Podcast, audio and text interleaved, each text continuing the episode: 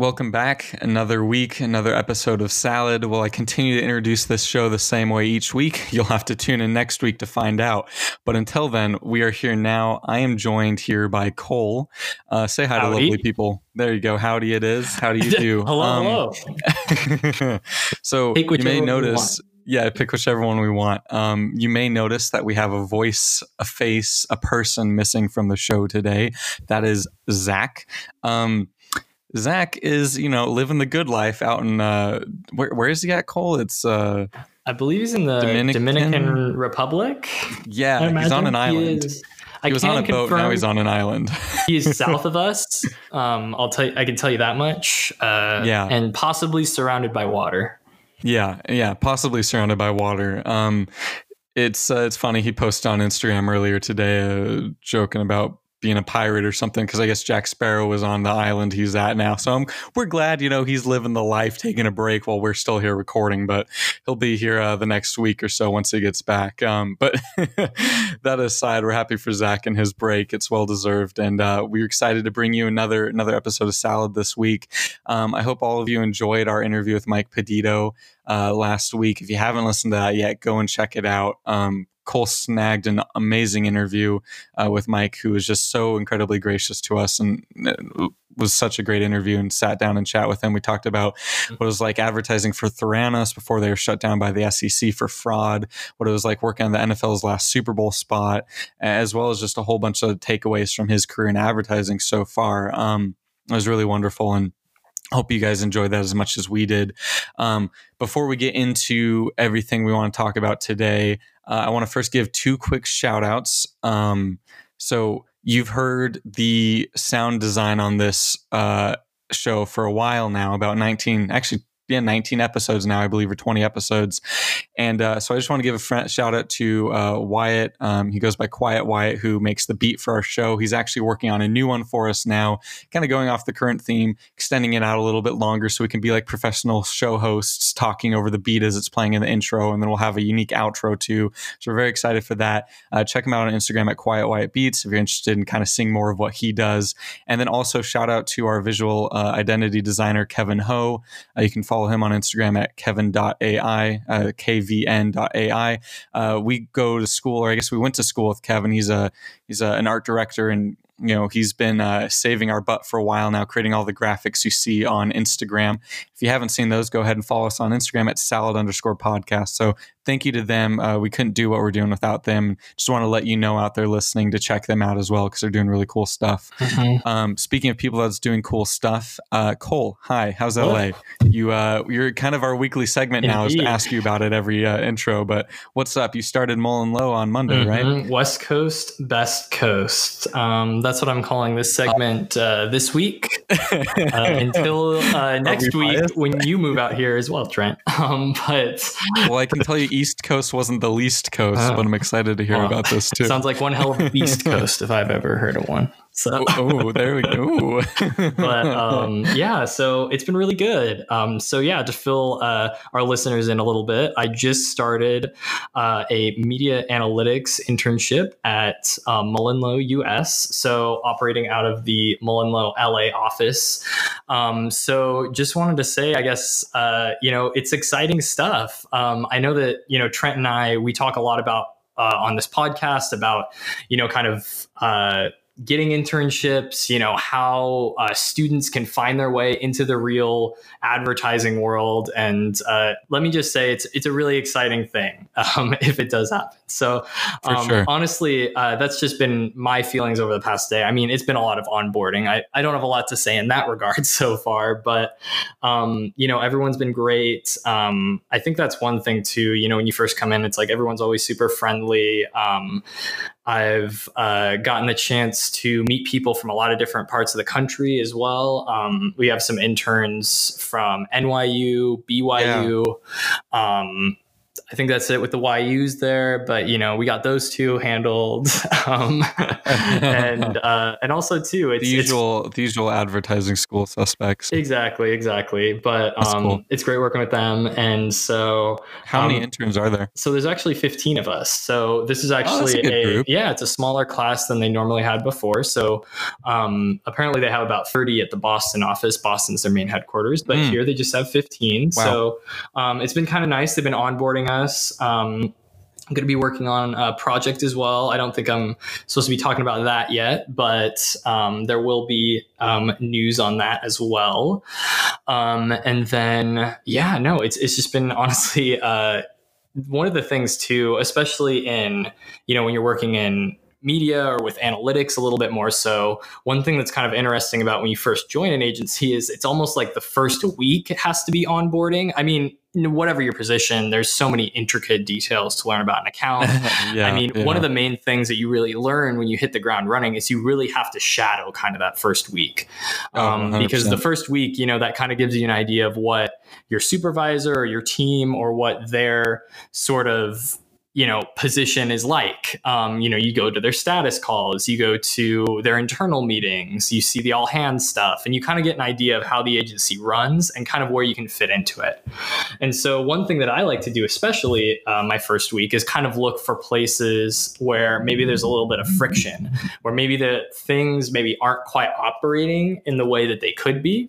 Because um, one good thing, one piece of advice that I've gotten um, from people is, shock them on in your first week. So the big thing that you want to try to do is stand out or do something really crazy, really helpful that first week so that they really remember you and you have that first impression that the wider agency community remembers as well. Um, so that's one good thing. Um, I'm not sure what mine's going to be yet, but I've been working on that. Um, and so Anyway, back to my first point, um, you know, you kind of have to get onboarded onto the account. You kind of have to learn more about the clients. Um, and so uh, for me, that's working on Western Union and Chipotle. I don't think that's any secret knowledge or anything like that, but um, it's definitely some fun accounts and, uh, you know, kind of excited to get started on those. But really, it's just kind of navigating, um, you know, those early stages, um, figuring out what we're doing. Yeah. Um, but all that good stuff. But definitely be a sponge your first week because there's a lot to learn. And also one thing too, talk to as many people as possible. Um, one thing that I always try to do, I always walk out the front entrance. There's a back entrance kind of closer to where my desk is. But what I always try to do is I always try to walk uh, through the front door and talk to one person that I have never spoken to before or never seen. And especially as an intern, you know, the more people you meet in the agency, the more people you can kind of befriend, um, you know, that's helpful. You know, you're you're on the radar then. So um, for uh, myself and soon Trent, you know, we're trying to get jobs here. So we're definitely trying to score those brownie points. So um, just, you know, good tips all around. Uh, yeah.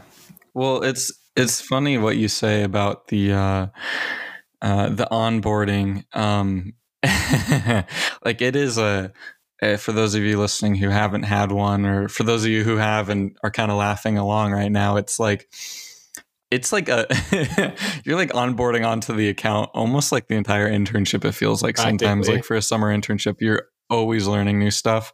I remember last summer, even just, you know, being onboarded. Actually, no, I, last, last summer, I never even had an official onboarding. Um, my, my mentor and I kept laughing about it throughout the summer because it was like, I came in and things were so hectic right off the bat in the middle of a production phase for the, the holiday campaigns that it was just go. And I just had to hop in and like onboard myself along the way. And then about like, like midway through the internship, we kind of sat down and laughed and it was like, is there anything like we need to onboard you on? I was like, I think I've gotten it. But it's funny because like you, you just like, you're learning so much all the time. The best thing you can do is just find the server access exactly. on your laptop and just go through all the old files. And like, I remember one point learning about like the, the history of Stella Artois from like the, like, like the Renaissance time almost or something around there. It was like the twelve hundreds or thirteen hundreds mm-hmm. or something like that. Oh, like that company's been around five hundred years. Yeah, it's crazy. Like it, you, so you always are learning new stuff and like, yeah, definitely talk to new people. It's good you're doing that, Cole. And like, yeah, like, cause like I was on Stella, but like through a friend, like through a friendship and chatting to people that I thought were interesting and were in my shoes and wanted to learn from, I ended up getting to work on other accounts I'm other to. And, you know, that led me to being on Virgin Voyages. And like, you just never know. Cause like the more people you talk to and get to know, you're going to make friendships, you're going to find new opportunities to help out. Like, you know, finding that, finding that gap is so important, especially as an intern. It helps you shine through and make a difference mm-hmm. and an impact. So I'm glad that's exactly. going well. Uh, I, I'm assuming the offices are beautiful and it's a really cool environment there. Mm-hmm. Yeah, they are quite nice. Um, so yeah, we have um, we have I think somewhere around three kitchens. Um, so we wow, have yeah we have a upstairs and a downstairs in our west wing, and then I am actually in the east wing. Um, so in the first area we have like a barista. There's like an open area, uh, kind of a all hands meeting area in the middle. Um, we haven't had a meeting yet, but I'm told that um, there will be some soon. I believe they're called What the Fridays. Oh, there so, you go. Looking forward to that. Yep. And then, um, so getting in on that. And then upstairs, uh, you go up this really cool wooden bookshelf that has a bunch of like this. The bookshelf is built into the staircase. Oh, wow. Um, and it has a bunch of their work on it as well. Um, I sent uh, Trent and Zach oh, actually yeah. earlier today a picture of the real meals that we talked about a few weeks ago. We're up on the wall. Um, yeah, that's cool. Sometime here, I'll try to do a, maybe we'll do some uh, Instagram takeovers, maybe. Maybe yeah, there you uh, go. For the salad page, and try to get once uh, Trent starts at Saatchi too, we'll get some of those going. Damn the life. Um, but yeah, exactly right. And then uh, yeah, but then there's the East Wing as well. I'm right next to the uh, the production kitchen, um, so it's all like the pristine pristine stoves and countertops and stuff in there that they use for like the cooking shoots and stuff like that. Um, so I'm excited uh, because I'll get to get kind of a behind the scenes on some of the production stuff that they're working on. But um, yeah, no, it's it's been going really well. Excited to see what happens. But yeah, we'll have to do a takeover or something so uh, the listeners can kind of see what we're talking about here. Yeah, definitely. Yeah, it's interesting. I, I'm excited to get out there. It's uh, so. For those listening, I think, Cole, you've been out there for a couple weeks now, and I just finally moved out of my apartment um, of the last two years. I think uh, last Friday I officially handed over the keys, um, which for those of you listening, that may not matter, but uh, essentially within the last week. And then I'm uh, holding over at my parents' house right now for like two weeks before I move out to L A and start. And it's like a weird in-between holding pattern where it's like you don't want to move fully yet because you're like, ah, oh, there's so much at home still, you know what I mean? And then it's also like, oh, but I'm excited to start, you know what I mean? So it's like it's this weird in the middle that I'm I'm excited to to finally get out to L A and just start and know what it's like out there and enjoy the job. So it'll be fun. I'm looking forward to it. And uh, you know, it's interesting. I think for those of you who are looking at internships, it's uh an interesting thing. Like, I don't know, Cole, and you you touch on this too. I mean, this is your second year out in L A, but I remember like when I first thought I wanted an internship out of Arizona, it was like, whoa, what is that even going to look like? Because I hadn't really lived on my own out of state before. And so like going to New York for the first time ever and being thrown into that, living on my own for three months and now going out to L A on my own, like it's really interesting. Like it's kind of crazy and it can be a little scary. And I think maybe just to to those of you listening, if you're kind of facing an opportunity like that, you find yourself unsure of whether you should take that opportunity out of state to go to a new place and learn from someone new, uh, I would say take it and be brave and feel confident in that decision. I mean, I, Cole, I'm curious for your thoughts too, but I just, speaking for myself, like uh, I feel like I grew so much as a person by taking that opportunity and making myself be alone in a new city last summer. And I think even still, I feel more confident than going into this next city of L A, which I haven't really been to either. And, you know, just taking those opportunities forces you to grow as a person. And it also gives you so many more opportunities to grow in your career too. Um, so I get the apprehension that some may have. And if you're feeling that, it's completely normal, but I just encourage you to continue to take those opportunities because you never know what's in front of you until you go for it. Yeah. Um, I I one hundred percent agree with you there, Trent. Um, just, you know, as someone, you know, again, it's like I, you know, coming from Portland originally, moving to Arizona, you know, that was kind of my right. first experience living out on my my own. But, you know, it's still a very different feeling, I'd say, from coming to L A. And, you know, it's kind of that transition into a big city and a major market. And I think um, I think even for me, it's just kind of being out here um, makes a big difference. And so yeah. I would say definitely, you know, if you have the opportunity, go out and, you know, get, uh, you know, get a position in a big city. If you can afford it, go, go for it, you know, because it's just, you know, it, it's, it's about being at the epicenter, the nexus of something almost, I feel like. And I don't, you know, not to say that, oh, you know, every second that you're in L A, you're going to feel like, oh, like a million bucks or whatever. But, you know, you hear conversations of people, um, you know, on the street, you know, there's a lot more people that are in the creative industry. You know, you just see the fashion. Um, for example, I, I went to a movie last night and Ron Artest was in my movie theater. Uh, so that was a little meta, meta, little meta world piece uh, as I watched Godzilla. But, um, oh my, wait, anyway, that's incredible. Yeah. Yeah, there's so many yeah. jokes to be made there. He was exactly. just trying to bring peace. He's trying to bring peace to the world. Duncan no, on Mothra. You... Anyway, exactly. So derail it. That was good. Um, but but yeah, and I think too, just you know, giving yourself the opportunity to have new experiences, meet new people, and again, uh, you know, coming out to a bigger city and kind of seeing a different place, you meet people with completely different experiences, lifestyles, and from different parts of the world. Uh, as well. Um, you know, even today I was in, there's someone on my team that's from South Africa, you know, and, you know, even learning, you know, people like that uh, come to major markets, major cities.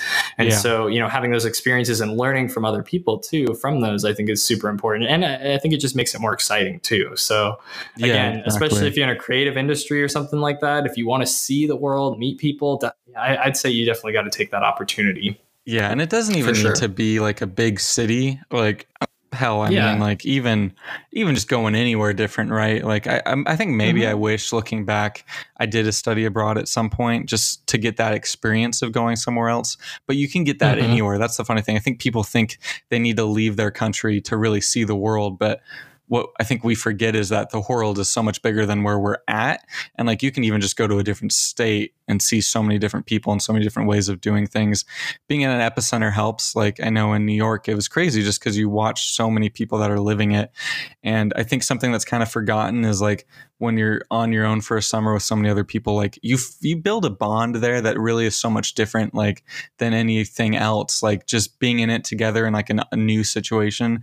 You know, I've learned that some stick around and others fade over time and distance, but like it's such a unique experience that's so special. So it's it's cool and it's exciting to do, and you never know when you might run into Ron Artest uh or you might have Kenny Schmidt being filmed outside of your office one day. So it's exactly. uh, it's uh, it's pretty cool. Um yeah, definitely. Kind of tying in, not really tying in, but we're going to trade over to our next on, segment here. If anything. Yeah, exactly. Uh, moving forward, um, just something to keep your eyes out. Um, we've got two interviews in the work that we're working on, um, as well as two more we're kind of thinking up on the horizon that we're hoping we can pull out of our hats. Um, but we've got two on the horizon with two really exciting agencies. One of them is not even in this country, which is very exciting. Salad's going international, uh, we hope. Um, so I don't want to share any more details, get your hopes up, but I'm hoping to have those recorded in the next couple of weeks and bring to you, and I'll share more with you when I have more answers for you. But that's something to stay excited for on the horizon. You know, it's Cole and I are figuring out how to do these interviews while managing our work schedules, but we'll find something out. And worst case, we'll still always have our roundtable discussions too each week. So you have that looking forward to. And speaking of roundtable, um, I want to talk about North Face. Um, Cole, you know, because I talked to you about it briefly, what they did. Some of you listening may not know. Um, North Face is in hot water um, because they did a, a hack of Wikipedia.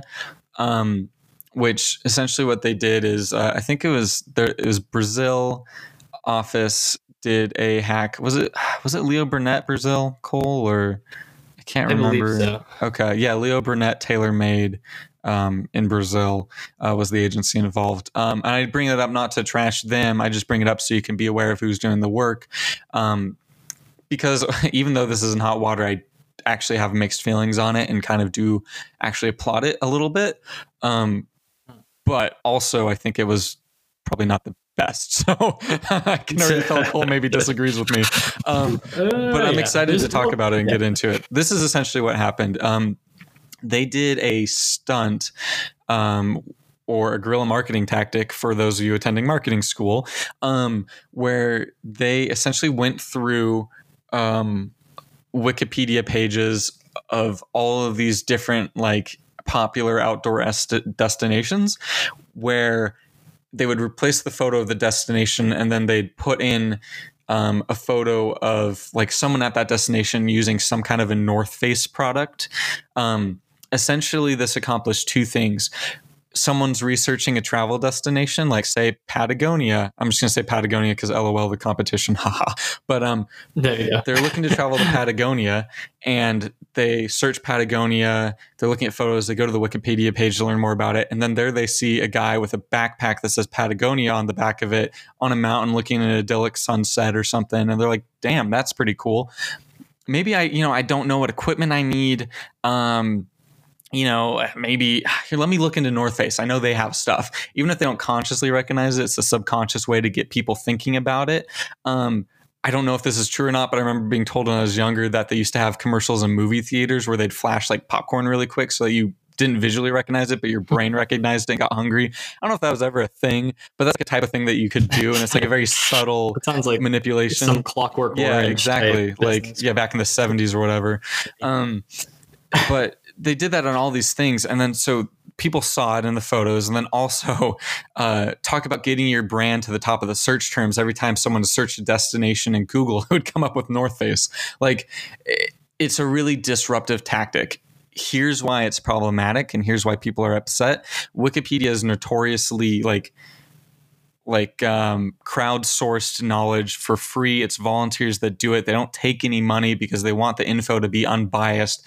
And they have very strict rules against any kind of sponsorship or any kind of um, partnership with brands to to push, you know, uh, you know, paid advocacy or undisclosed paid advocacy. Um You know, if it was just a random photo that had it, it would have been fine. But the fact that it was a planned thing, and this is what happened, is North Face did it. And then in classic agency fashion, they made a video bragging about what they did. And the video bragging about what they did is what really pissed people off and made people aware of it.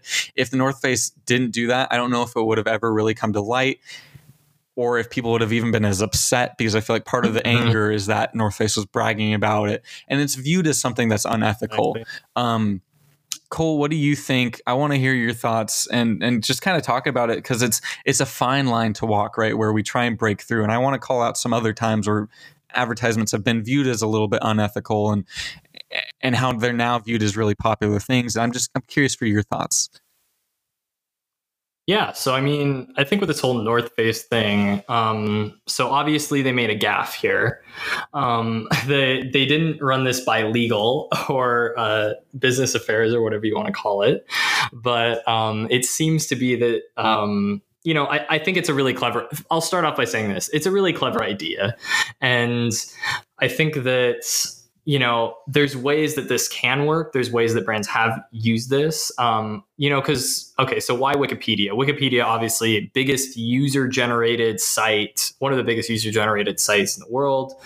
Um, but, you know, the, the thing that's different about Wikipedia is that it's heavily monitored. You know, it's a source of factual yeah. information. Um, you know, it's almost like a dictionary. I mean, though I'm sure your professor, exactly. I'm sure your professors and teachers told you not to search on it, but at the same time, it is kind of a public repository of knowledge. It should be accurate. Um, I remember back in like grade school, people used to get upset because it had George Bush's birth birth state wrong. You know, he's actually oh, born yeah. in Connecticut, not Texas, but uh, Wikipedia would have told you otherwise. But point being, Wikipedia does have a pretty important mission, and that is to provide people with accurate information. And I mean, it's, I love the idea, and I wish that North Face had been able to do it, but the Wikipedia can't allow things like this to happen on their platform, because again, it's, you know, if, if you let one person do it, um, you know, how many other people are going to do it? And then,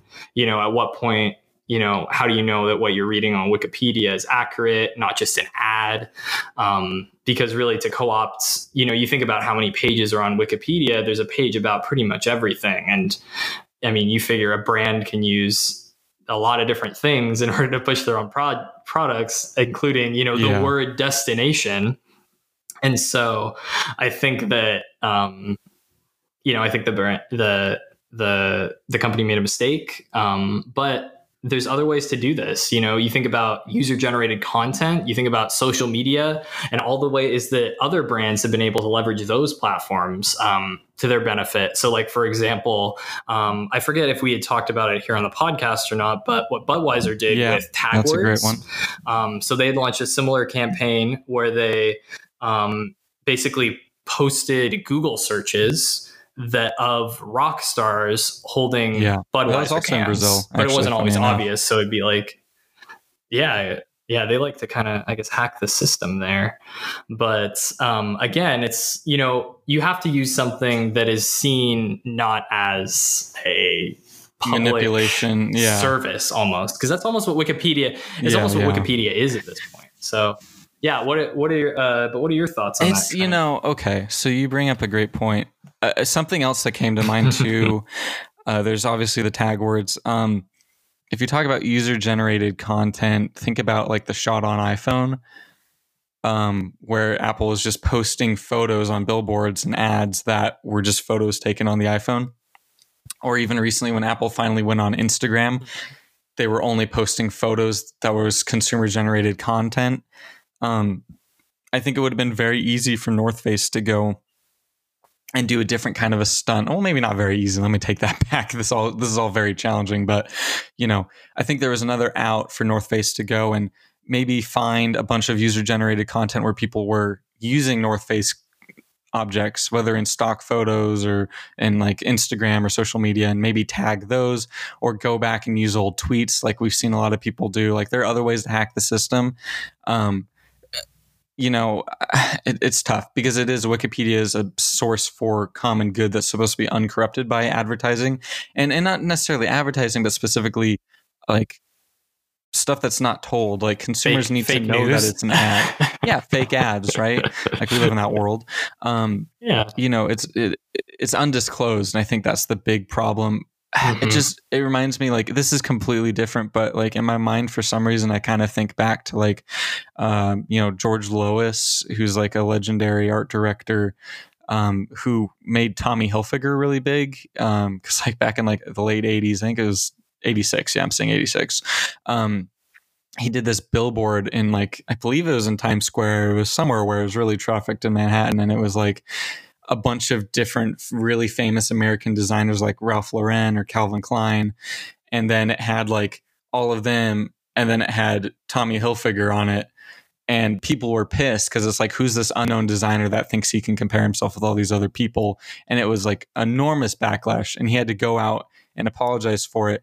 But what ended up happening is it made him extremely famous and really launched his career. And that's completely different. And that's not nearly as unethical, right? But it's just, it's interesting because sometimes that shit, like sometimes there are stunts that you can do with advertising to really tap something and just explode it. And my question for you, Cole, is like, what's the difference? Like, like, because I do think it was wrong, but where's the line, I guess, in the sense of like, if advertising agencies in a way are meant to, to find creative ways to tap into culture, to to kind of hack the system to get people aware of a product. Like, when is it too far? Is it the fact that it is a public domain? Is it the fact that it was really kind of undisclosed? Or I, I'm just curious for your thoughts on that, because it's on one hand, it's a brilliant stunt, but on the other hand, it, it went too far and it's unethical. And I'm just, it's such a gray area. I'm just, it's interesting to kind of talk about what that line is, because while I do condemn what they did, it, it's fascinating to think about, uh, the thought behind it, I guess. You know what I mean?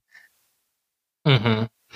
I think, I think really what this all kind of comes back to is, I mean, it's kind of weird, but like, um, it, it, it comes back to almost like a consent thing, yeah, almost, okay. or an information it, it, in the sense that, you know, a, a person, you know, they look at a Wikipedia page and they don't think it's an ad. Yeah. You know, you're, you're kind of pulling the wool over their eyes in a way. And I think what advertisers and brands need to do if they're pulling a stunt like this, you know, if they are deceiving people or if they are, you know, kind of doing something that's kind of, uh, you know, under the table.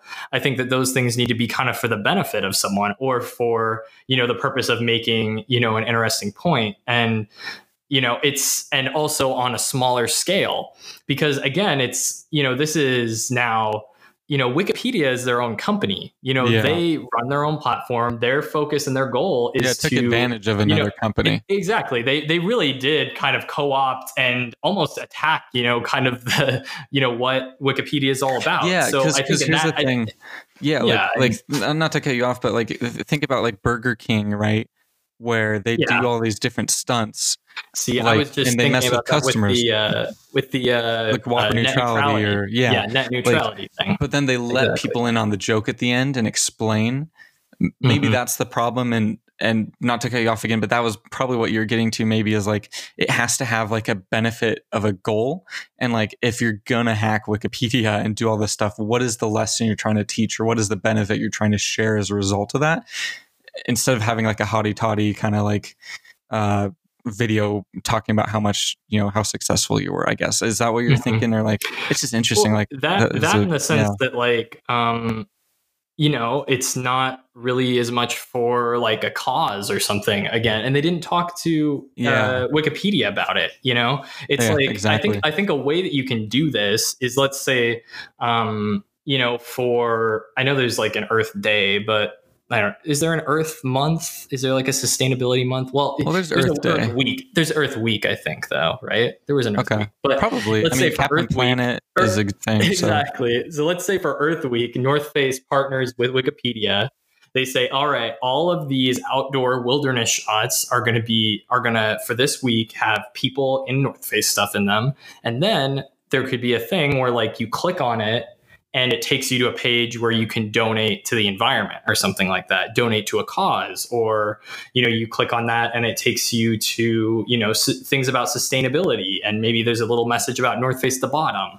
Um, yeah. You know, we think about what is Wikipedia there for? They're there to provide people information to, you know, connect them with knowledge. Um, And, you know, how can North Face be a way that facilitates that? You know, you kind of have to think how you're benefiting and then how, you know, you can make an ethical partnership with Wikipedia. And yeah. so, you know, it'd probably be a lot cheaper to just do this. But I mean, in the end, really all they were, they were doing, they were just kind of shamefully, shamelessly, not shamefully, shamelessly plugging their their merchandise. You know, they were just putting ads uh, in the images. Yeah, it's so, it's interesting. Like, that's a good point. And it's funny mm-hmm. that you bring it up. There was one response um, by Apollo M C I A, like S I A on Twitter. And they said um, they sold the idea of free publicity, but neglected to inform the cost of public disgust or the impact of their action. At Wikipedia should consider page ban on both entities as punishment. Contributors can poll vote. Um, I, the idea of free publicity versus public disgust, I thought that was very well said um, because not all press is good press. And it's fascinating to to think about, uh, you know, I mean, for the record, this was North Face's response. Um, we believe deeply in Wikipedia's mission and apologize for engaging in activity inconsistent with those principles. Effective immediately, we have ended the campaign, and moving forward, we'll commit to ensuring that our teams and vendors are better trained on the site policies. I thought that was interesting too, because it kind of throws like the agency under the bus a little bit by saying we're going to make sure that the vendor is trained. Um, and I, I, I would be fascinated to know what it was like behind the scenes. Like, was the agency pushing for this? Was the client pushing for this? Um, just the thought process behind it is fascinating because, you know, it, it adds just, it's, it's wild. Like, it's one of those ads that I'm like, it, wow, you know what I mean? But at the same time, it's like, ooh. No, no, it's interesting. Yeah, yeah, exactly. I'd hate to be a North Face right now. Yeah, they're going to have to do an about face. Get to the south exactly. side of the mountain. Um, uh, that South Butt. Only the South Butt. Um, geez, Lost from the past there. Yeah. Um, fascinating. I mean, yeah, I, I'm curious for what Zach thinks about this too. We'll probably have to talk with him about it too and hear his thoughts next week or something. But, you know, speaking of kind of another legal thing, um, I want to talk about one other ad that I just saw that I thought was wild and just just a great stunt. so, mm-hmm. um, okay. This is the headline in Adweek.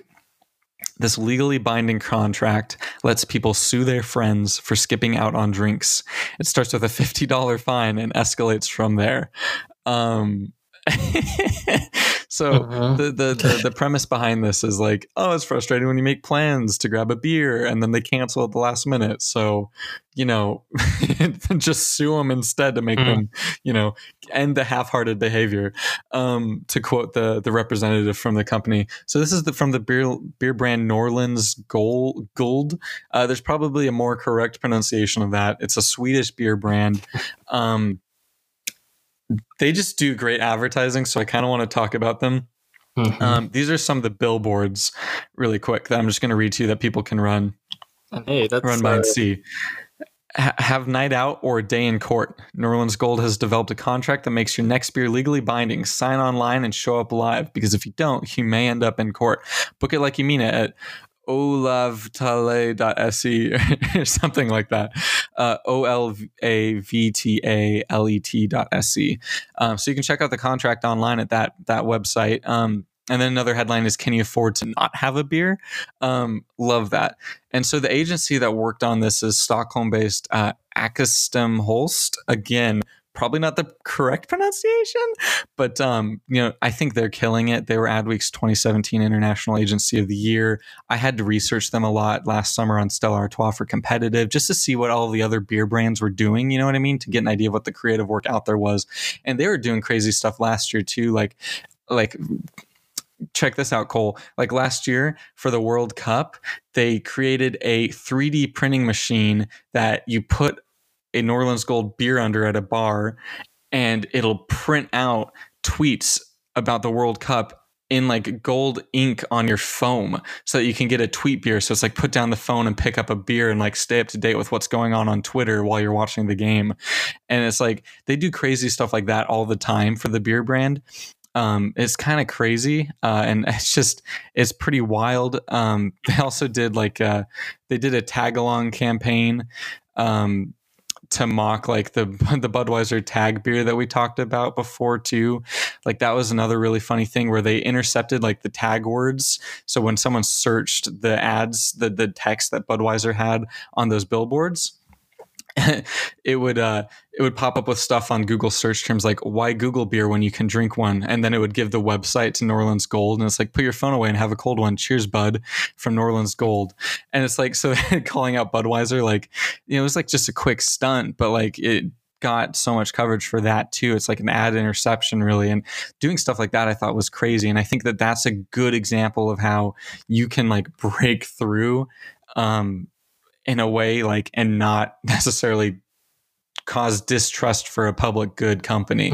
You know what I mean? I just thought that was fascinating. I'm curious for your thoughts and how that maybe compares with North Face and Wikipedia. Well, no, I think that, uh, I think, yeah, Norrlands Guld is, you know, it's uh, peaceful or, you know, like fun disruption, I guess, uh, is what you yeah. want to call it. Fun disruption, maybe.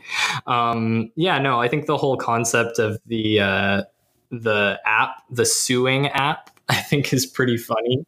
Um, I think, yeah, I, I would like to see that, uh, you know, in a use in other capacities as well. Cause I feel like friends do a lot of things that annoy each other, and maybe brands can kind of help get behind yeah. how you get back at others for it. Um, but I think what Norrlands Guld has done is, is really cool. And I think it's, you know, fun for a beer brand who admittedly their logo contains Two, mo- two moose and three trout. That's what their logo looks like. It's for all you, all you at home. Um, but they have, uh, you know, a really exciting marketing department. They're doing things that, you know, are getting attention in Adweek and Ad Age. Um, and it's just, you know, small Northern European beer brands. Um, and so I think it's really cool to, you know, see a company it really lives into kind of a more mischievous culture. I think our beer brands kind of do that, as you've seen with the Coors, uh, you know, Bud Light wars, um, the corn syrup wars that have been going on on T V. Um, but, um, yeah. you know, it's kind of fun to see those alcohol brands leaning into that more. And I think I think we'll probably see more of it, but hopefully more of the uh, playful as opposed to the uh, predatory. Yeah, exactly. Um And something happened with the the Corn Wars too recently, right, Cole? You were mentioning yeah, that. Yeah, so actually, Bud Light is actually going to have to change uh, the copy on some of their ads as well. So um, they kind of got some backlash as well. The F C C actually ordered them um, to stop saying that other brands uh, carry corn syrup when their their beer actually does contain corn syrup. So the whole thing has been that they have they've oh, been fighting. Okay. Yes, they've been fighting this whole time. Um, you know, Coors and M- Miller and all these other brands um, because they have high fructose corn syrup in them, which is true. Um, and Bud Light does not. But Bud Light, as well as the other beers, contain corn syrup. So not high fructose corn syrup, but just corn syrup, which does have a lot of sugar in it, not as much as high fructose, but still has a lot. And so basically the F C C ordered them, yeah. they can't be making these claims anymore because essentially those other brands, I mean, have this all very similar ingredients to them. So just kind of an interesting shot yeah. there. And again, we're looking at kind of deceiving people, um, you know, what's for the public good. Um, you know, I think that brands should be telling the truth uh, in their advertising. I will stand behind that. yeah. Yeah, exactly. And, and and that's one of those things where I wonder, like, did the agency people know the difference or did the like the, the beer people should know the difference? Um, so I suspect if that was intended to just be a stunt or if the S E C is being a little finicky and choosy or, you know, it's interesting to see. But we wondered a few weeks back if if anything would happen with this. And it looks like Miller has kind of gotten some reprieve from it, but I also do still see Um, ads up to this moment that say no corn syrup. I saw one earlier today. So it's kind of curious to see when those will start to come down or how they'll change as a result. Um, you know, tell truth in ads. Um, yeah, I guess so. I think yeah. that's what it comes down to. But uh, speak, speaking of a- Åkestam Holst, uh, I'm going to say it different every time. I just want to call back to that really quick too, because I just, you know, I'm obsessed with them and I think you should check them out. I'll, I'll type out their name into the show notes so you can kind of see how to spell it. But Cole, do you remember the IKEA P ad from last okay. year? So that was actually one of my favorite campaigns. Yeah, they did that. Um, as you guys know, I have a, a sordid love affair with Out of Home. Um, well, that's a Prince. A, exactly. I know, but I'm saying I have a crush on Prince. Oh, so oh, oh it's your side, I, your side exactly. ad. So, what can I say? Physical media. You want to get physical, yeah. Um, yeah, no. So for those of you who don't know it, they they essentially created this print ad for IKEA in Sweden, and it, the headline was "Peeing on this ad may change your life. This ad is also a pregnancy test. Pee on the marked area and wait a moment. If you're expecting, you will get a surprise right here in the ad." And then it had a picture of a baby crib, and it normally costs nine hundred ninety-five Swedish currency. And then if you were pregnant and it showed on the paper that you were pregnant, then it got discounted five hundred Swedish currency down to four ninety-five. And you could bring that in the store for the discount. Um, so it's just crazy ways to break. You can do so much cool stuff with print. I remember L L Bean at one point did an ad where it essentially said like, take this outside.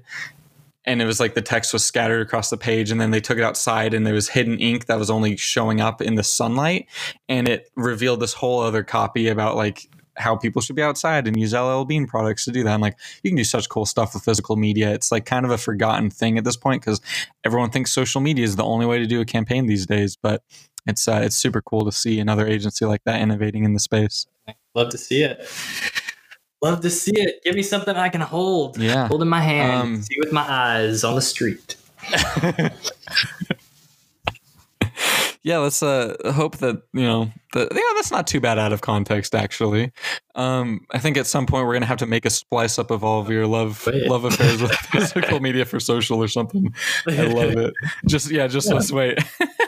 um But that kind of covers it for me today, Cole. I mean, do you have anything else you want to talk about? Anything else about life in L A? Any advertising news or notes or things you thought um, of the, the good people that are listening? Hmm. I was trying to think what's a tip that I could have. Uh, make friends with the I T people and the H R people. Oh, absolutely. No, they're my... the lifesavers. They keep everything exactly. running. Exactly. Exactly. That's going to be my uh, tip of the day. Tip okay. We're going to dedicate this show not only to Wyatt and Kevin helping us behind the scenes, but also to the I T and the H R people out there. You run the companies. Yeah. You are the lifeblood. You are the nerves that connect everything in the body of the work and keep it firing. We appreciate you. Just like we are the chefs in the kitchen making the salads that you listen to, you are the nerves in the companies keeping everything firing on all cylinders. Um, and with that, really over the top, thank you. Um, we are going to sign off today.